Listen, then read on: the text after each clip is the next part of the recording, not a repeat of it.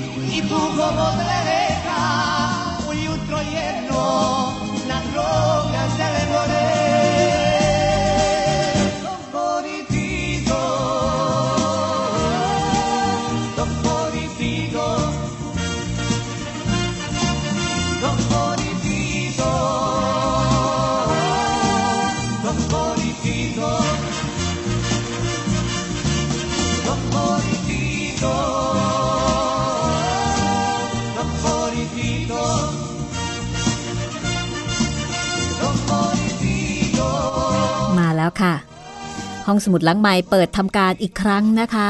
กับเพลงโยซิฟบรอซติโต Song เพลงที่กล่าวถึง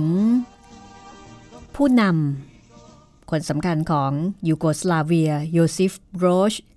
หรือที่มีสมญานามว่าติโต ติโตซึ่งเป็นชื่อของพระราชนิพนธ์แปลในพระบาทสมเด็จ พระปรมินทรมหาภูมิพล อดุลยเดชในหลวงรัชกาลที่ 9 ซึ่งตีพิมพ์ครั้งแรกเมื่อปี 2535 ค่ะ ทรงแปลจากต้นฉบับเรื่องติโตของฟิลลิสออตี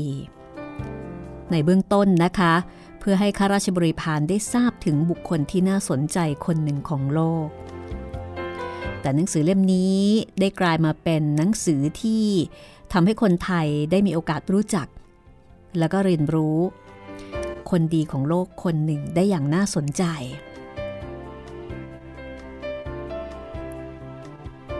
ติโตเป็นผู้นำของยูโกสลาเวีย ที่มาจากครอบครัว ซึ่งถึงแม้ว่าจะไม่ได้ยากจนนัก แต่ก็ต้องดิ้นรนต่อสู้ดูแลตัวเอง เป็นเด็กช่างกล เป็นลูกชาวนา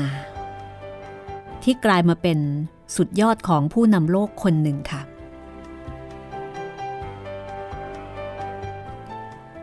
เรื่องราวของติโต ในหนังสือเรื่องติโตน่าสนใจนะคะ แล้วก็เป็นผู้หนึ่ง ซึ่งพระบาทสมเด็จพระปรมินมหาภูมิพลอดุลยเดชทรงเห็นเป็นแบบอย่างของการเป็นผู้นำที่ดี เป็นผู้นำที่เห็นความสำคัญของการศึกษา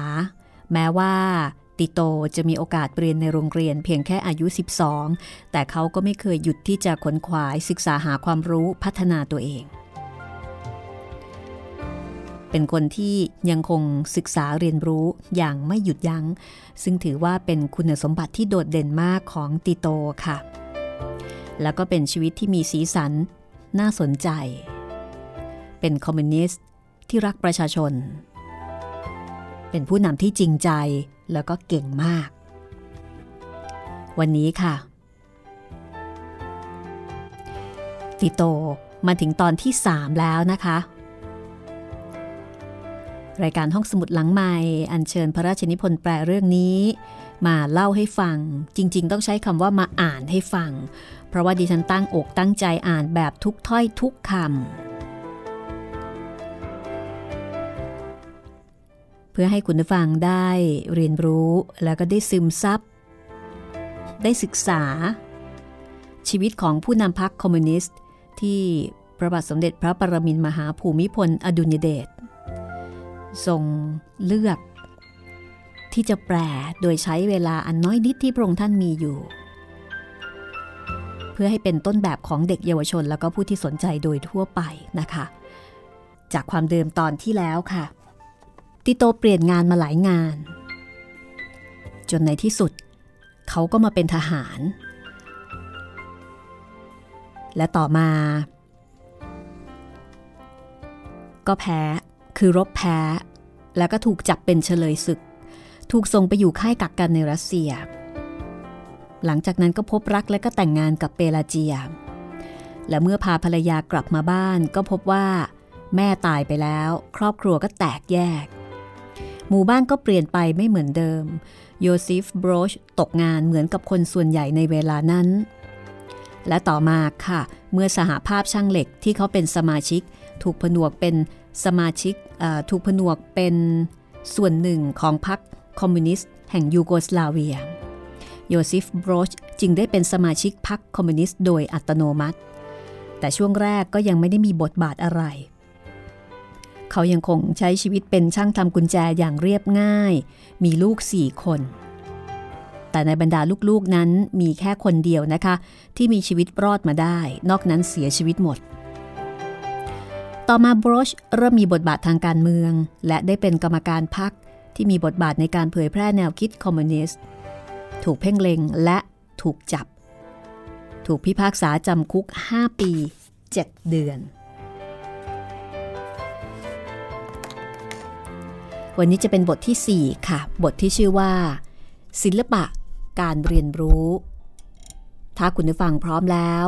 ติดตามได้เลยนะคะ กับพระราชนิพนธ์แปลในพระบาทสมเด็จพระปรมินมหาภูมิพล อดุลยเดชที่ บริษัทอมรินทร์พริ้นติ้งแอนด์พับลิชชิ่งจำกัดจัดพิมพ์ ตอนที่ 3 ค่ะ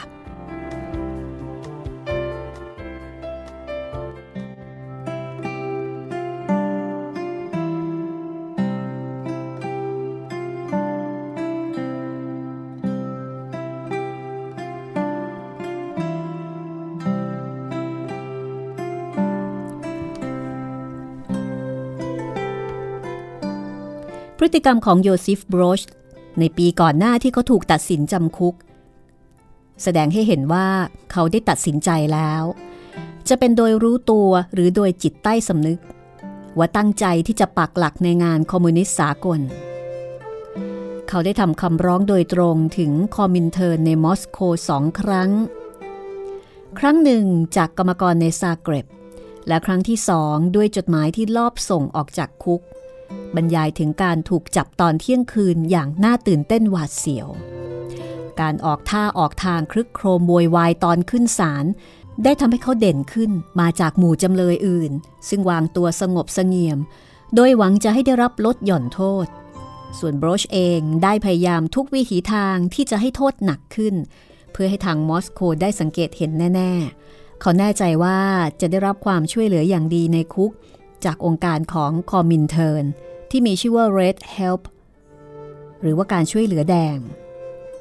คอมมินเทิร์นคือองค์การคอมมิวนิสต์สากลมีหน้าที่ส่งเสริมการปฏิวัตินอกแดนรัสเซีย โยซิฟโรชทราบดีว่า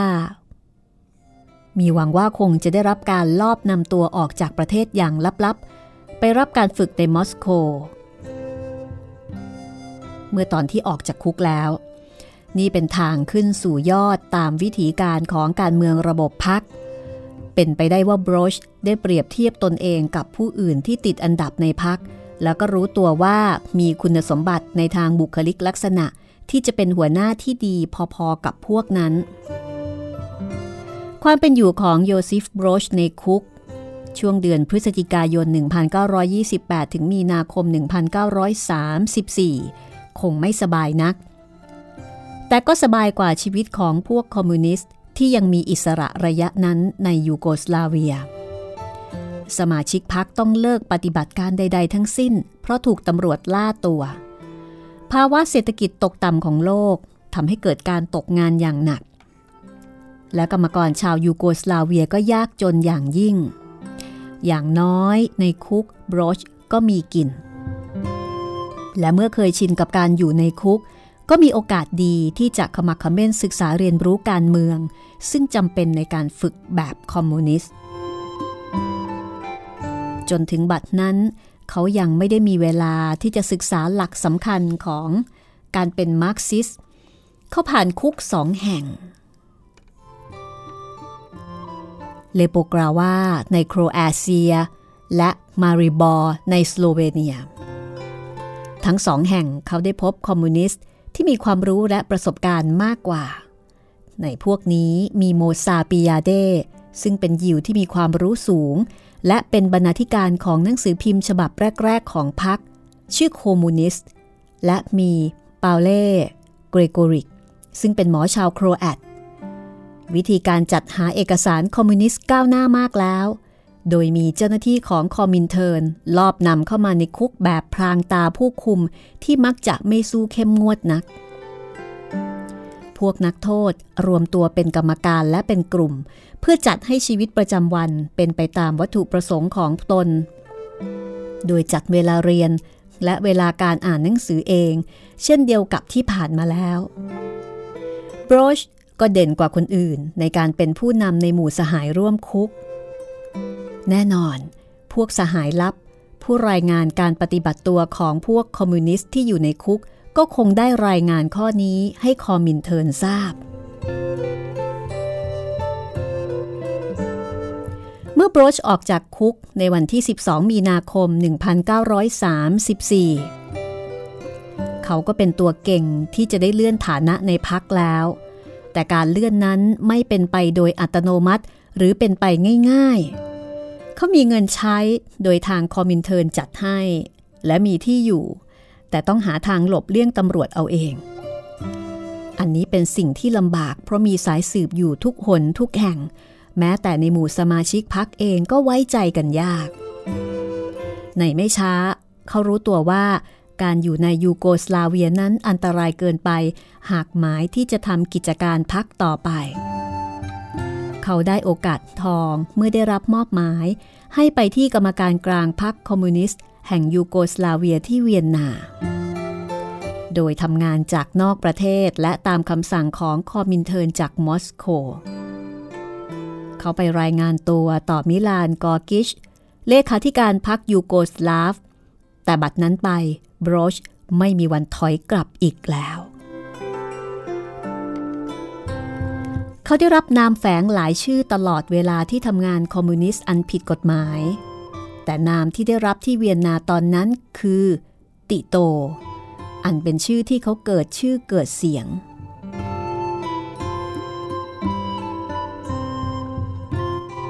ถึงปี 1934 โดยที่ได้มีประสบการณ์ในรัสเซียระหว่างสงครามโลกครั้งที่หนึ่ง ทั้งที่ได้ทำงานเพื่อพักและเคยผ่านชีวิตในคุกมาแล้ว ติโตเรียกได้ว่าเป็นผู้เชี่ยวชาญในวิทยาการที่จำเป็นสำหรับทำงานใต้ดินโดยปลอดภัย เขาเริ่มลอบเข้ารอบออกระหว่างยูโกสลาเวียและเวียนนาในงานของพรรคตอนนี้เขาไม่ขาดเงินทอง เพราะพรรคให้เงินที่ได้รับสนับสนุนจากคอมินเทิร์นแต่เขาต้องอาศัยประสาทแข็งแกร่งที่มีโดยกำเนิด อันเป็นคุณสมบัติมหัศจรรย์ ซึ่งเขารักษาเอาไว้ตลอดชีวิต และการรู้จักเข้ากับคน ซึ่งเขาได้ฝึกฝนมา ตลอดจนความรู้ซึ้งถึงสันดานของมนุษย์ ซึ่งเขาได้เรียนรู้สะสมมาตลอด 42 ปีของชีวิต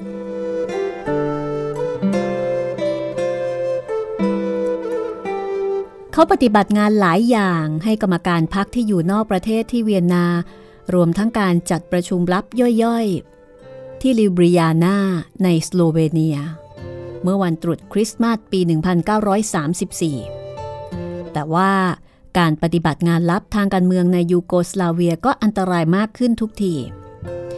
หลังจากการปลงพระชนม์พระราชาธิบดีอเล็กซานเดอร์แห่งยูโกสลาเวีย ในเมืองมาร์เซย์ในเดือนตุลาคมที่ผ่านมา การปลงพระชนม์เป็นผลงานของฆาตกร ที่องค์การชาตินิยมโครแอตหรืออุสตาชิได้ว่าจ้าง แต่พวกคอมมิวนิสต์ ก็พลอยถูกกดดันมากขึ้นทันที โดยกลัวเกรงกันว่าฝ่ายคอมมิวนิสต์อาจฉวยโอกาสในสถานการณ์ตึงเครียดและไม่มั่นคงที่เกิดขึ้น หลังจากเหตุฆาตกรรม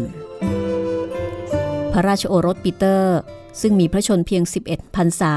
ได้สืบสันตติวงศ์โดยที่ยังไม่ทรงบรรลุนิติภาวะ พระปิตุลาคือเจ้าชายปอลจึงเป็นผู้สำเร็จราชการแทนพระองค์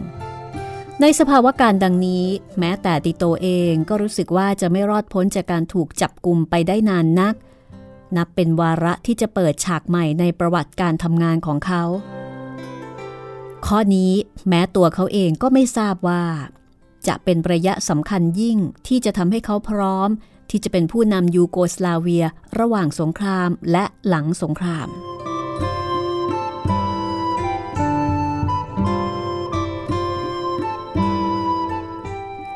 ต้นปี 1935 ติโตถูกส่งตัวไปมอสโกเพื่อผ่านการฝึกในสำนักคณะกรรมการเกี่ยวกับบาลคารของคอมินเทิร์น ตามแผนเขาควรจะอยู่ที่นั่นเป็นเวลา 6 เดือน แล้วกลับไปรับใช้คณะกรรมการบริหารยูโกสลาฟในกรุงเวียนนา เพื่อฟื้นฟูพักภายในประเทศยูโกสลาเวีย แต่มีเหตุผลหลายประการรวมทั้งสถานการณ์ที่กำลังเสื่อมลง สำหรับคอมมิวนิสต์ในยูโกสลาเวีย รวมทั้งความยืดยาดของงานในองค์การคอมมินเทิร์นด้วย เมื่อถึงวาระที่จะต้องกลับ เขาจึงได้พำนักอยู่ในกรุงมอสโกต่อเป็นเวลาถึง 21 เดือน นี่คือการเริ่มต้น การเกี่ยวพันของติโตกับคอมินเทิร์นจนกระทั่งองค์การนี้เลิกล้มไป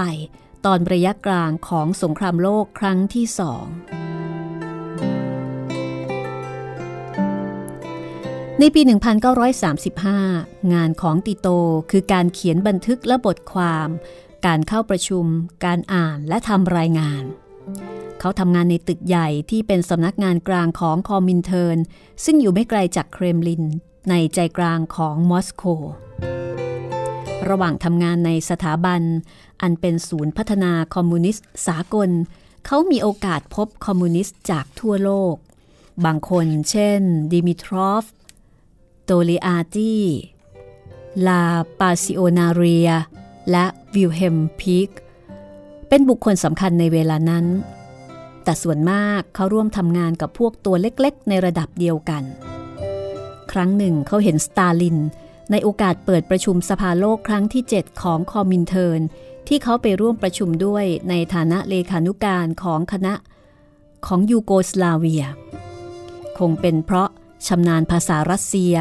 เขาทำหน้าที่ล่ามเมื่อคณะผู้แทนเดินทางไปเยี่ยมที่ต่างๆ ในสหภาพรัสเซีย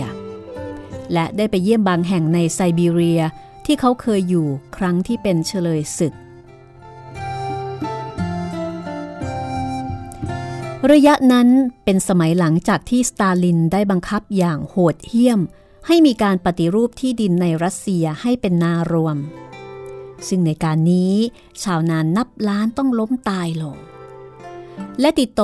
อยู่ในจำพวกชาวต่างชาติจำนวนน้อย ที่สามารถเปรียบเทียบอดีตกับปัจจุบันได้ แต่อย่างไรก็ตาม สิ่งที่เขาได้เห็นก็ยังไม่สามารถทำให้ความเชื่อมั่นในลัทธิคอมมิวนิสต์เสื่อมคลายลง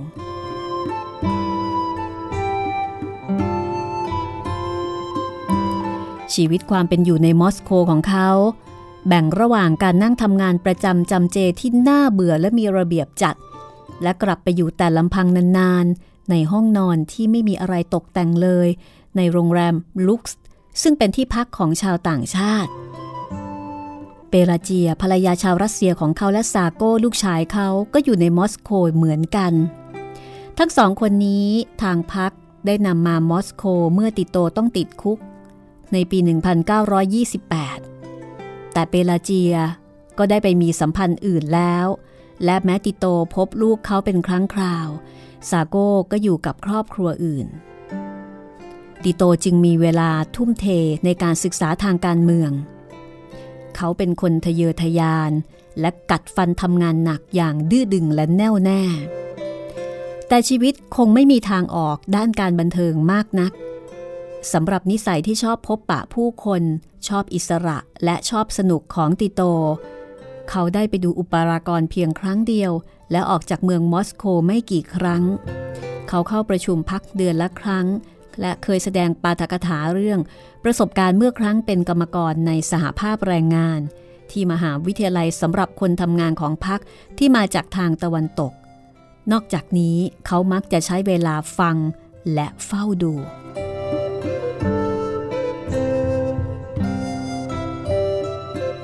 หลังจากที่มามอสโกไม่นานนัก เขาก็ทราบแล้วว่าคอมินเทิร์นเต็มไปด้วยความขัดแย้งส่วนตัวและเล่กระเทศต่างๆ นานา ทั้งมีสายลับทุกคนทุกแห่งที่พร้อมจะรายงานความผิด แก่นายงานชาวรัสเซีย ซึ่งปกครองคอมินเทิร์นอย่างดูถูก และกวดขันสมาชิกพรรคของประเทศด้อยกว่า ซึ่งคอมินเทิร์นควรจะมีหน้าที่ช่วย เขาทราบว่าห้องต่างๆ และโทรศัพท์ในโรงแรมลุกส์ตลอดจนในตึกที่ทำการของคอมินเทิร์นมีเครื่องดักฟัง ทางที่ดีที่สุด คือทำดีกับชาวต่างประเทศขั้นหัวหน้าในคอมินเทิร์ซึ่งเป็นที่ไว้วางใจของพวกรัสเซียสำหรับติโตไม่เป็นการยากนัก เขาเข้าได้ดีกับจอร์เจียดิมิทรอฟ ชาวบัลแกเรียที่เป็นวีรบุรุษ ตอนขึ้นศาลคดีเผาสภาไรสตาก ยุคนาซีเมื่อปี 1933 โดยสามารถปฏิเสธข้อหาที่สร้างขึ้นว่า ได้เผาสภาไรสตากเยอรมัน โดยที่ติโตพูดเยอรมันได้ดีเหมือนคนเยอรมัน แต่มีสำเนียงชาวออสเตรีย เขาก็ได้ผูกมิตรกับสหายเยอรมันบางคน รวมทั้งวิลเฮล์มพีค แต่ส่วนมากเขาคงเป็นเพียงคนคนหนึ่ง ในหมู่คอมมิวนิสต์ระดับต่ำๆจากต่างประเทศที่ไม่ค่อยสำคัญ คือชาวยูโกสลาเวียที่น่าดูถูกคนหนึ่ง ซึ่งพวกรัสเซียในคอมมินเทิร์นถือว่าเป็นคนไม่มีวินัยและชอบทะเลาะเบาแวง มีคุณสมบัติด้อยกว่าพวกบัลแกเรีย ซึ่งมักได้รับการอุ้มชูมากกว่าในกลุ่มชนหมู่น้อย ชนชาติสลาฟ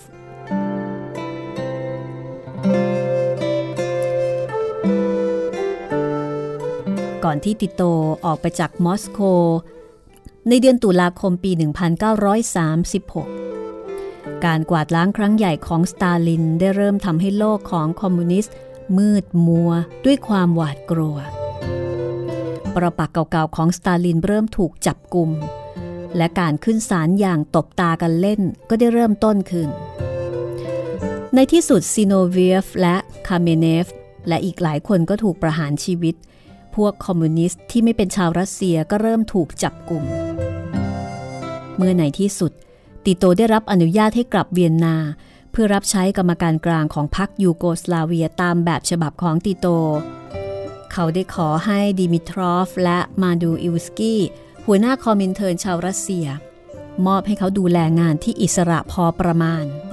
หน้าที่ของเขาคือการจัดระบบงานทางการเมืองของพรรคในยูโกสลาเวีย เพื่อพยายามให้ฟื้นจากสภาพที่ร่อแร่ปางตาย อีกหน้าที่คือการสรรหาอาสาสมัคร เพื่อตั้งกองพลน้อยนานาชาติ ที่จะไปรบในสงครามกลางเมืองในประเทศสเปน เลขาธิการของพรรคคอมมิวนิสต์ยูโกสลาเวีย ได้ย้ายที่ทำการจากเวียนนาไปอยู่ปารีสซึ่งเป็นเมืองที่ปลอดภัยกว่าสำหรับพวกคอมมิวนิสต์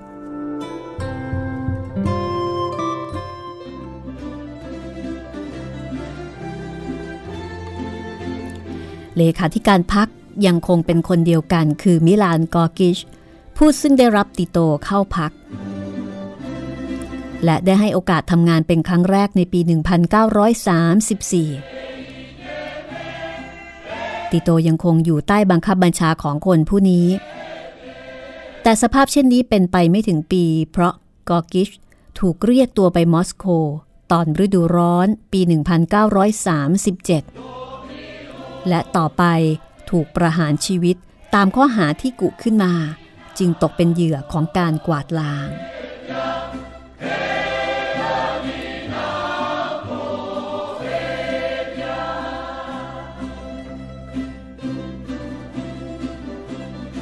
เรื่องราวจะเป็นอย่างไรต่อไป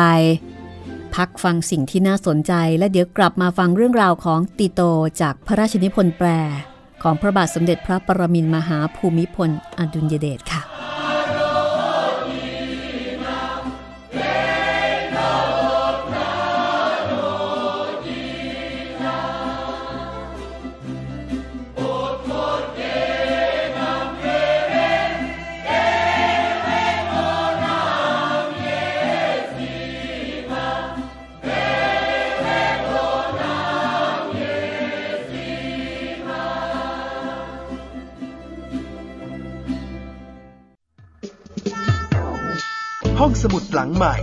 องสมุดที่ฟังได้ทางวิทยุกับรัศมีมณีนิน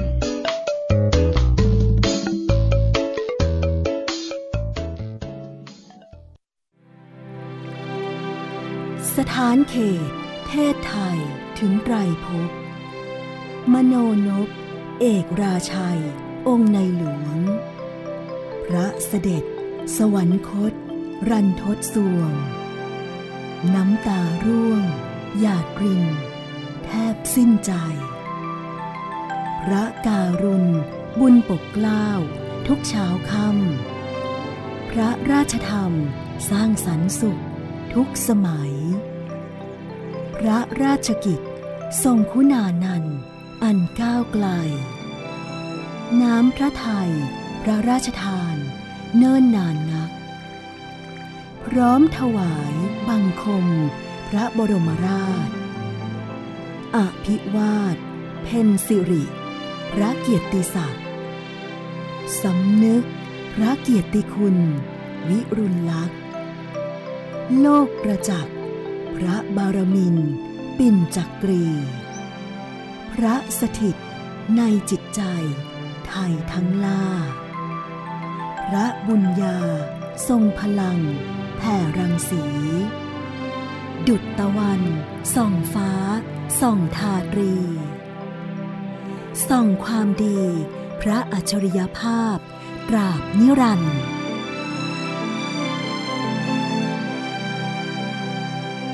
สำนึกในพระมหากรุณาธิคุณอย่างหาที่สุดมิได้ ข้าพระพุทธเจ้า ผู้บริหารและพนักงานไทย PBS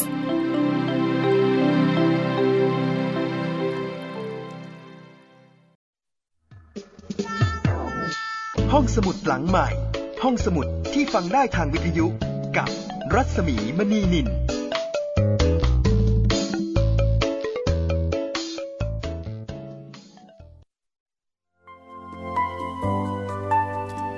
กลับมาในช่วงที่2นะคะของตอนที่3กับพระราชนิพนธ์แปลในพระบาทสมเด็จพระปรมินมหาภูมิพล อดุลยเดชติโตค่ะ วันนี้เป็นตอนที่ 3 แล้วนะคะ กับเรื่องราวของอผู้นำผู้นำกองทัพ ผู้นำพรรคคอมมิวนิสต์ ผู้นำประเทศ แล้วก็เป็นคนที่มีชีวิตน่าสนใจ น่าศึกษาในหลายแง่มุมค่ะ และที่สำคัญนะคะ ถึงแม้ว่าจะเป็นผู้นำพรรคคอมมิวนิสต์ แต่ก็เป็นคนที่ในหลวงรัชกาลที่ 9 ของเราค่ะ ทรงเลือกเรื่องราวของบุคคลท่านนี้ มาเป็นแบบอย่างที่จะให้เด็กเยาวชนแล้วก็คนไทย ได้ศึกษาชีวิตของผู้นำที่ยิ่งใหญ่ของยูโกสลาเวียคนนี้ จากหนังสือติโตของฟิลลิสออตีค่ะ ที่พระองค์ท่านสละเวลาจากพระราช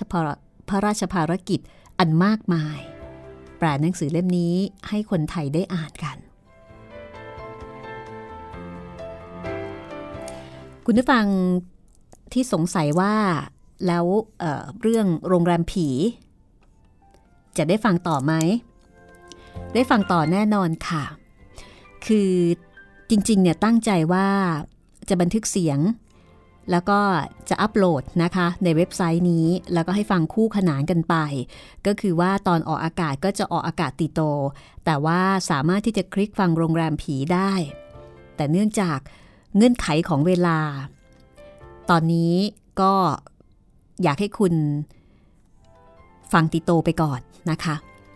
กับพระราชนิพนธ์แปลอันทรงคุณค่า แล้วก็ควรอย่างยิ่งค่ะ ที่เราจะมีโอกาส ได้อ่าน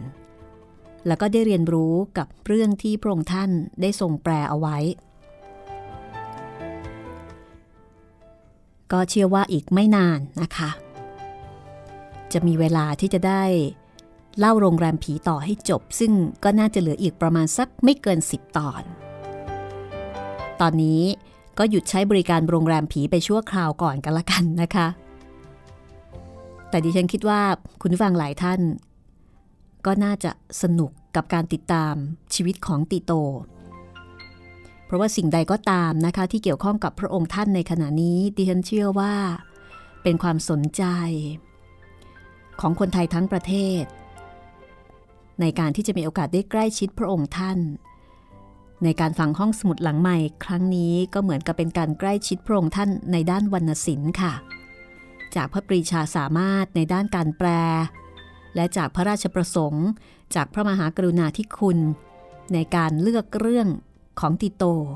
มาให้เราได้อ่านกันก็แสดงว่าเรื่องของบุคคลคนนี้ต้องไม่ธรรมดาอย่าลืมนะคะว่าบุคคลคนนี้คือผู้นำคอมมิวนิสต์นะ เพราะฉะนั้นการที่พระองค์ท่านเลือกเรื่องของติโตมาให้ให้เราได้อ่านเนี่ยต้องมีอะไรดีๆ มากมาย อยู่แน่นอน พร้อมหรือยังคะ ถ้าพร้อมแล้ว เราไปฟังกันต่อเลยว่า ชีวิตของติโต จะเป็นอย่างไรต่อไปนะคะ กับติโต ตอนที่3ช่วงที่2ค่ะ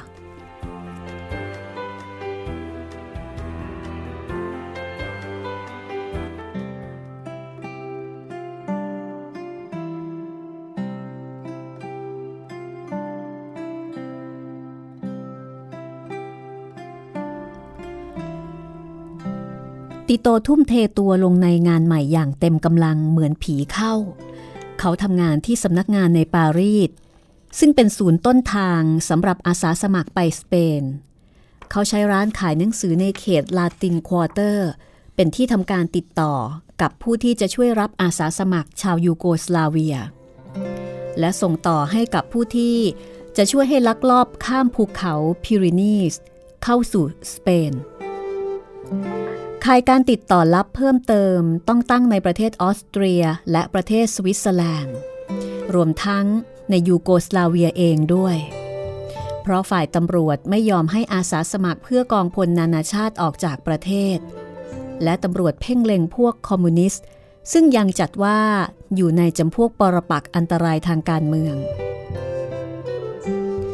ในยูโกสลาเวีย ผู้อาสาสมัครเข้ากองทัพสเปน ฝ่ายสาธารณรัฐ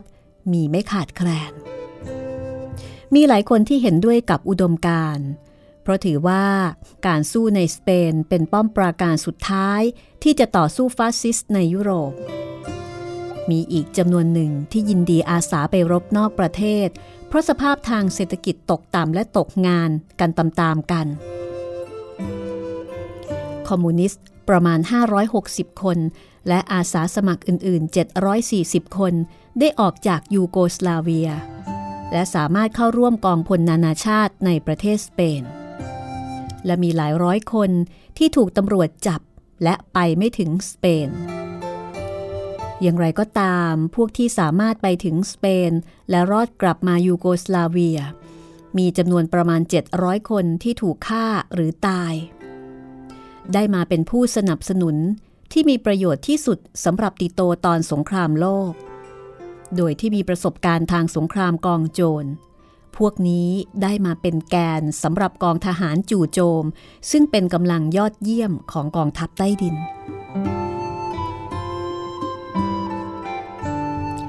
ในปี 1937 พรรคคอมมิวนิสต์ยูโกสลาเวียก็ยังคงอยู่นอกกฎหมายและยังอ่อนแอมาก เวลานั้นจำนวนสมาชิกอย่างดีที่สุดก็มีไม่เกิน 1,500 คน ติโตเริ่มสร้างองค์กรใหม่ โดยรับสมัครสมาชิกใหม่ และให้มีบุคคลที่มีอายุน้อยมาอยู่ในตำแหน่งสำคัญสำคัญ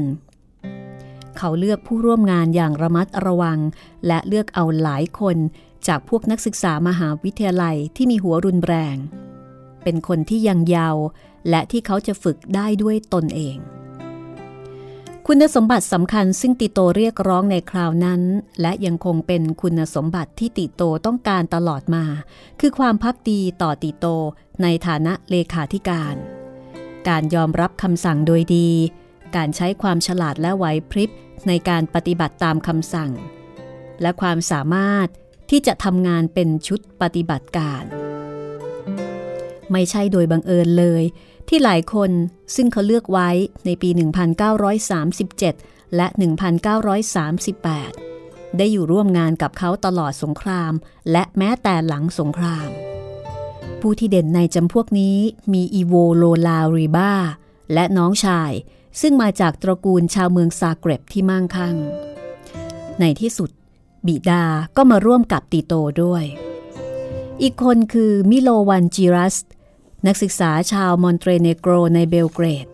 ผู้ซึ่งอีกหลายปีต่อมาได้ดึงดูดความสนใจของชาวโลก โดยการกลับเป็นปรปักษ์กับลัทธิคอมมิวนิสต์ในยูโกสลาเวีย ในหมู่นักศึกษาชาวโครแอต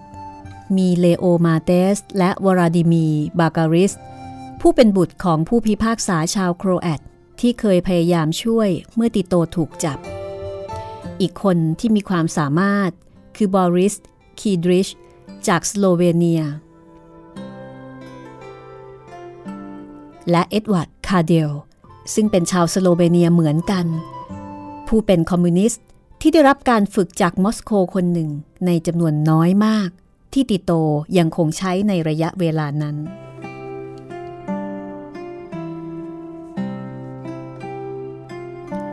ไม่เป็นที่สงสัยเลยว่า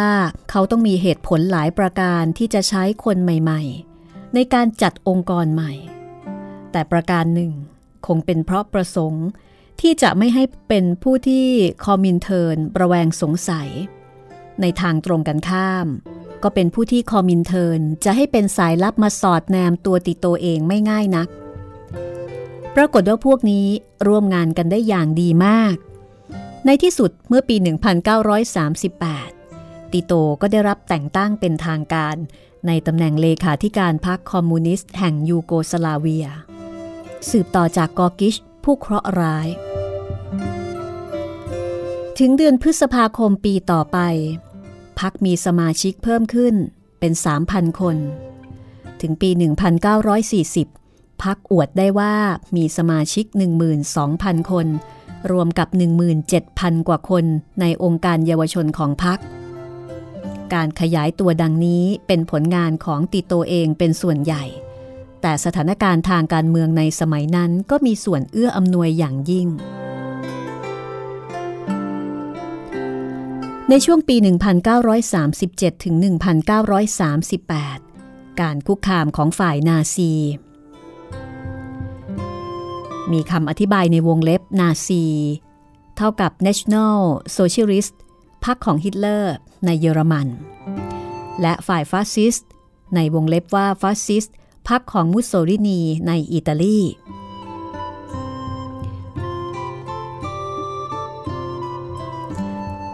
การคุกคามของฝ่ายนาซีและฝ่ายฟาสซิสต์เห็นได้ชัด ออสเตรียถูกผนวกในปี 1937 ในปี 1938 ได้มีข้อตกลงที่มูนิก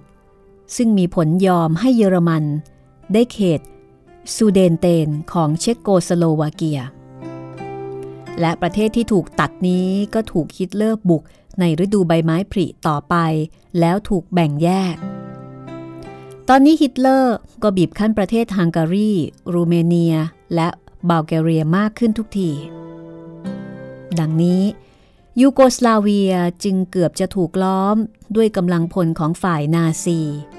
และถูกบีบอย่างหนักที่จะให้เข้ากับฝ่ายอักษะ ฝ่ายอักษะ ในวงเล็บว่า Axis เท่ากับสนธิสัญญาระหว่างเยอรมันกับอิตาลี ซึ่งหมายความว่า จะเสียเอกราช อันเป็นสิ่งที่หลายคนไม่ยินยอม โดยเฉพาะพวกเซิร์บพวกเสรีนิยม และพวกที่ปรารถนาที่จะรักษายูโกสลาเวียไว้อย่างเดิม การคุกคามของพวกนาซีที่จะมาเหยียบย่ำนี้เองทำให้ชาวยูโกสลาเวียจำนวนมากขึ้นทุกทีมาสนับสนุนพรรคคอมมิวนิสต์ที่ยังผิดกฎหมาย ในที่สุดพรรคเริ่มแสดงว่ามีการจัดระบบงานที่มีประสิทธิภาพ และมีข่ายหน่วยงานใต้ดินทั่วทั้งประเทศ พรรคนี้เป็นพรรคการเมืองเดียวที่ตั้งบนรากฐานเพื่อชาติยูโกสลาเวียแท้ๆพรรคอื่นๆทั้งหลายตั้งอยู่บนรากฐานของความต้องการของแคว้น และมีนโยบายที่รับการสนับสนุนเป็นท้องที่ เช่นพรรคประชาธิปไตยเซิร์ฟพรรคศาสนิกสโลวีนพรรคชาวนาโครแอต และยังมีพวกหัวรุนแรงจัดในหมู่ชาวโครแอต ซึ่งเชื่อว่า จะได้รับเสรีภาพและอิสรภาพในการปกครองตนเองสำหรับแคว้นของตนมากกว่า ถ้าทำข้อตกลงกับฝ่ายอักษะ ซึ่งมีสายลับทำงานอย่างขมักขม้น ในการโฆษณาชวนเชื่อให้แบ่งแยกดินแดนออกไป นับแต่ปี 1934 ระหว่างที่เจ้าชายปอลเป็นผู้สำเร็จราชการแทนพระองค์ มิได้มีการแก้ไขที่สำคัญสำคัญในรัฐธรรมนูญยูโกสลาเวีย เพื่อสนองความต้องการของพวกโครแอตกับพวกอื่นที่ไม่พอใจอำนาจของรัฐบาลกลาง ซึ่งพระเจ้าอเล็กซานเดอร์ทรงตั้งขึ้น เจ้าชายปอลได้ทรงทำการแก้ไขเล็กๆ น้อยๆ ในการปกครอง และได้ฟื้นฟูการปกครองแบบมีรัฐสภาที่มีอำนาจจำกัดและอยู่ภายใต้การควบคุมของพระองค์ แต่ว่ามิได้ทรงยินยอมประการใดเลยแก่พวกโครแอตจนกระทั่งถึงก่อนเกิดสงครามโลกครั้งที่สองไม่กี่วัน ในวันที่ 26 สิงหาคมปี 1939 ได้มีการลงนามในข้อตกลงที่มีชื่อว่าสปอราซุมโดยมีวลาดโกมาเชกผู้นำฝ่ายโครแอตลงนามร่วม ข้อตกลงนี้ยอมให้โครเอเชีย มีอิสระบ้างในการปกครองตนเอง และมาเซ็กซ์ได้เข้าร่วมในรัฐบาลยูโกสลาเวีย โดยเป็นรองนายกรัฐมนตรี แต่ก็สายเกินไปแล้วที่จะชนะใจของชาวโครแอตส่วนใหญ่ ความแตกแยกระหว่างพวกเซิร์บกับพวกโครแอตซึ่งได้ทำให้สถานการณ์บ้านเมืองร้าวฉานตลอดห้วงเวลา ระหว่างสงครามโลกครั้งที่สองก็จะต้องยืดเยื้อไปถึงสมัยสงครามโลกครั้งที่สอง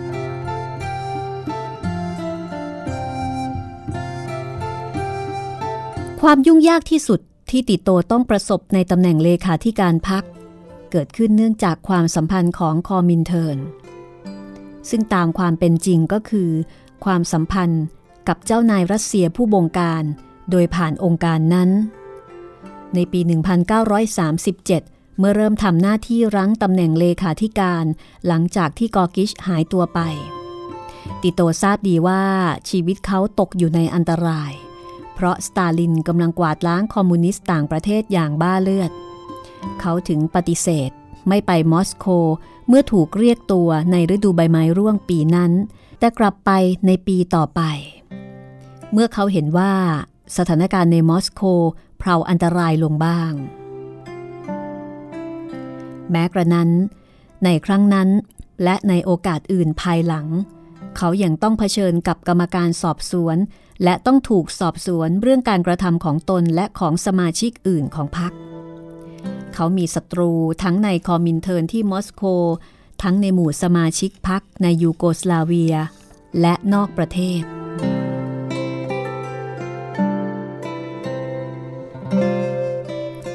หลังจากที่กอกิชถูกกำจัดในปี 1937 มีคนอื่นจำนวนหนึ่ง ที่หวังตำแหน่งเลขาธิการพรรคยูโกสลาเวีย แม้ต้องเสี่ยงและมีภัยอันตรายตำแหน่งนี้ก็มีผู้แอบหมายมั่นกันมาก เพราะในสมัยนั้นถือว่าเป็นตำแหน่งที่มีเกียรติยศชื่อเสียง มีอำนาจ และมีรายได้เป็นล่ำเป็นสันจากคอมินเทิร์นติโตนับว่าเป็นคนใหม่ในลำดับชั้นของพรรคเขาเป็นชาวโครแอตที่เคยทำงานในสหภาพแรงงาน และเคยพำนักอยู่ในมอสโกเพียงชั่วระยะเวลาสั้นๆ มีสมาชิกบางส่วนในพรรคที่ปรารถนาให้ผู้อื่นได้รับตำแหน่งนี้ ชาวมอนเตเนโกรชื่อเปเตอร์มิเรติช ซึ่งเวลานั้นกำลังติดคุกในยูโกสลาเวียด้วยข้อหาทางการเมือง ได้รับการสนับสนุนอย่างกว้างขวางจากเพื่อนนักโทษ และที่มีน้ำหนักมากกว่า คือได้รับการสนับสนุน จากสมาชิกชาวบัลแกเรียบางคนในคอมินเทิร์นและที่มีน้ำหนักมากกว่า คือได้รับการสนับสนุนจากสมาชิกชาวบัลแกเรียบางคนในคอมินเทิร์น ตามคำบอกเล่าของติโตเอง ถึงเรื่องเหตุการณ์ที่ซับซ้อนอย่างยิ่งในสมัยนั้น ดูเหมือนว่าฝ่ายปฏิบัติ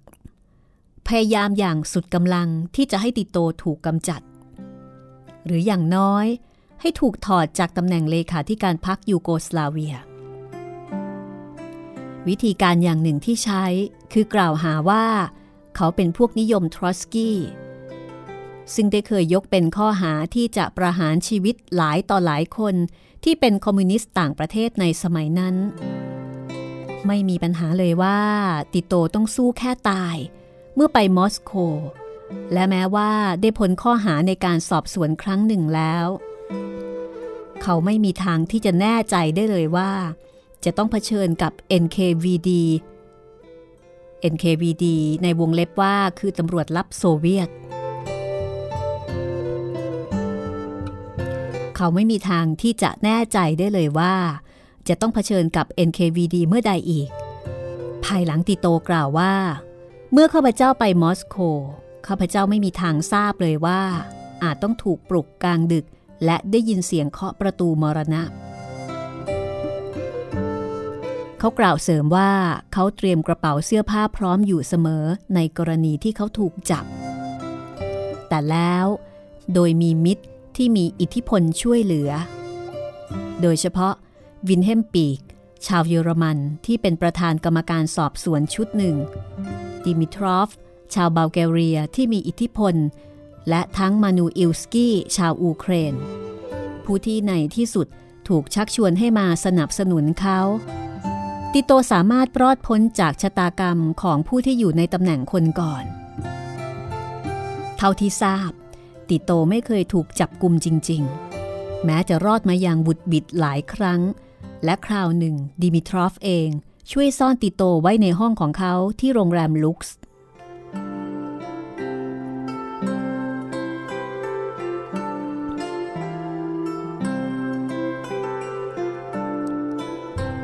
ไม่ต้องสงสัยเลย และติโตเองก็เชื่อมั่นว่า เขารอดพ้นจากการกวาดล้างของสตาลินได้ ก็โดยความพยายามและความสามารถของตนเองเป็นส่วนใหญ่ เขาเป็นยอดในวิทยาการการต่อสู้แบบวงในในป่าทึบแห่งคอมมิวนิสต์ การเลือกเพื่อนที่มีอิทธิพล การปฏิบัติตัวอย่างระมัดระวังล้วนมีส่วน ในความอยู่รอด นอกจากนี้ คุณสมบัติส่วนตัวก็ช่วย เขาเป็นคนกล้าเผชิญ ผู้ที่กล่าวหาและลุกขึ้นโต้กลับ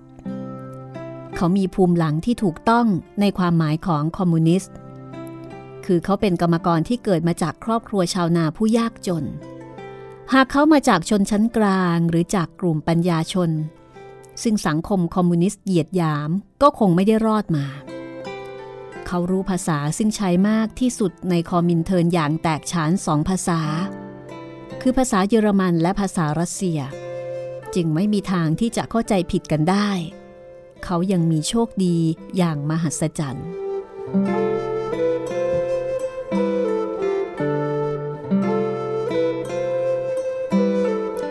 สิ่งที่ติโตต้องยอมสละเพื่อรับตำแหน่งที่ได้มาตอนอยู่มอสโกใหญ่หลวงมากสองปีแรก คือช่วงปี 1938 ถึง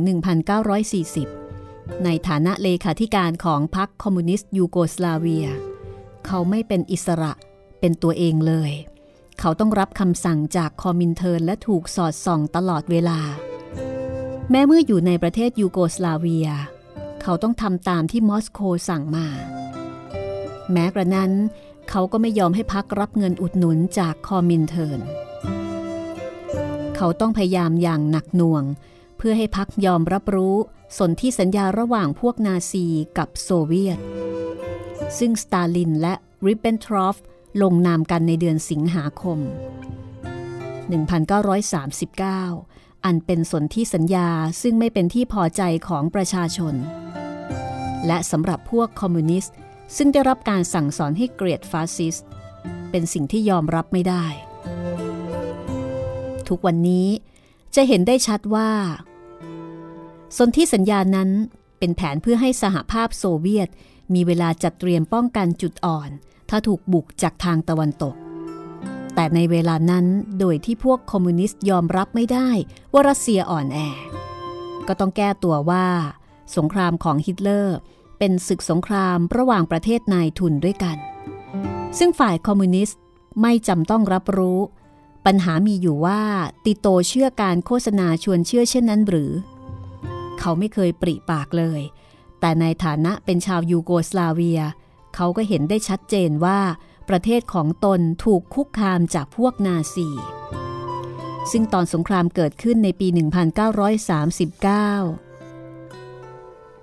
ควบคุมเศรษฐกิจของประเทศเกือบหมดโดยสิ้นเชิงอยู่แล้ว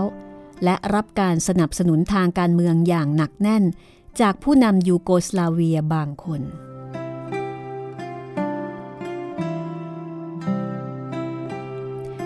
ในฐานะผู้รับใช้คอมินเทิร์น เขาทราบดีว่าไม่ใช่ที่ที่จะขัดคำสั่งอย่างเปิดเผย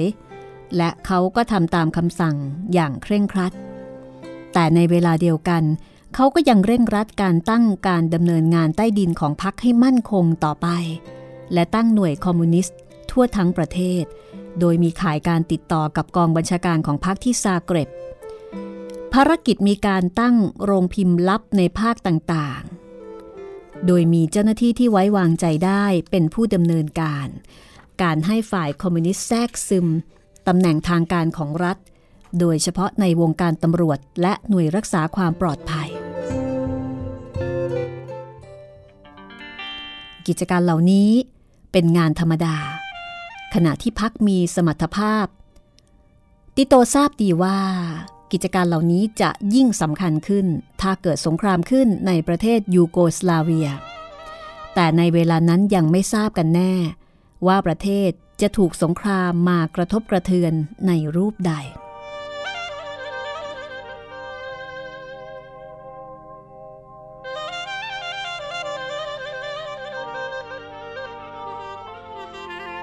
เรื่องราวจะเป็นอย่างไรต่อไปกับชีวิตของติโต และการทำงานของเขา ติดตามได้ตอนต่อไป ตอนที่ 4 ติโต จากพระราชนิพนธ์แปลในพระบาทสมเด็จพระปรมินมหาภูมิพลอดุญเดชจากเรื่องติโตของฟิลิสออตีค่ะ วันนี้หมดเวลาแล้วของห้องสมุดหลังใหม่นะคะ แล้วพบกันใหม่ตอนหน้า สวัสดีค่ะ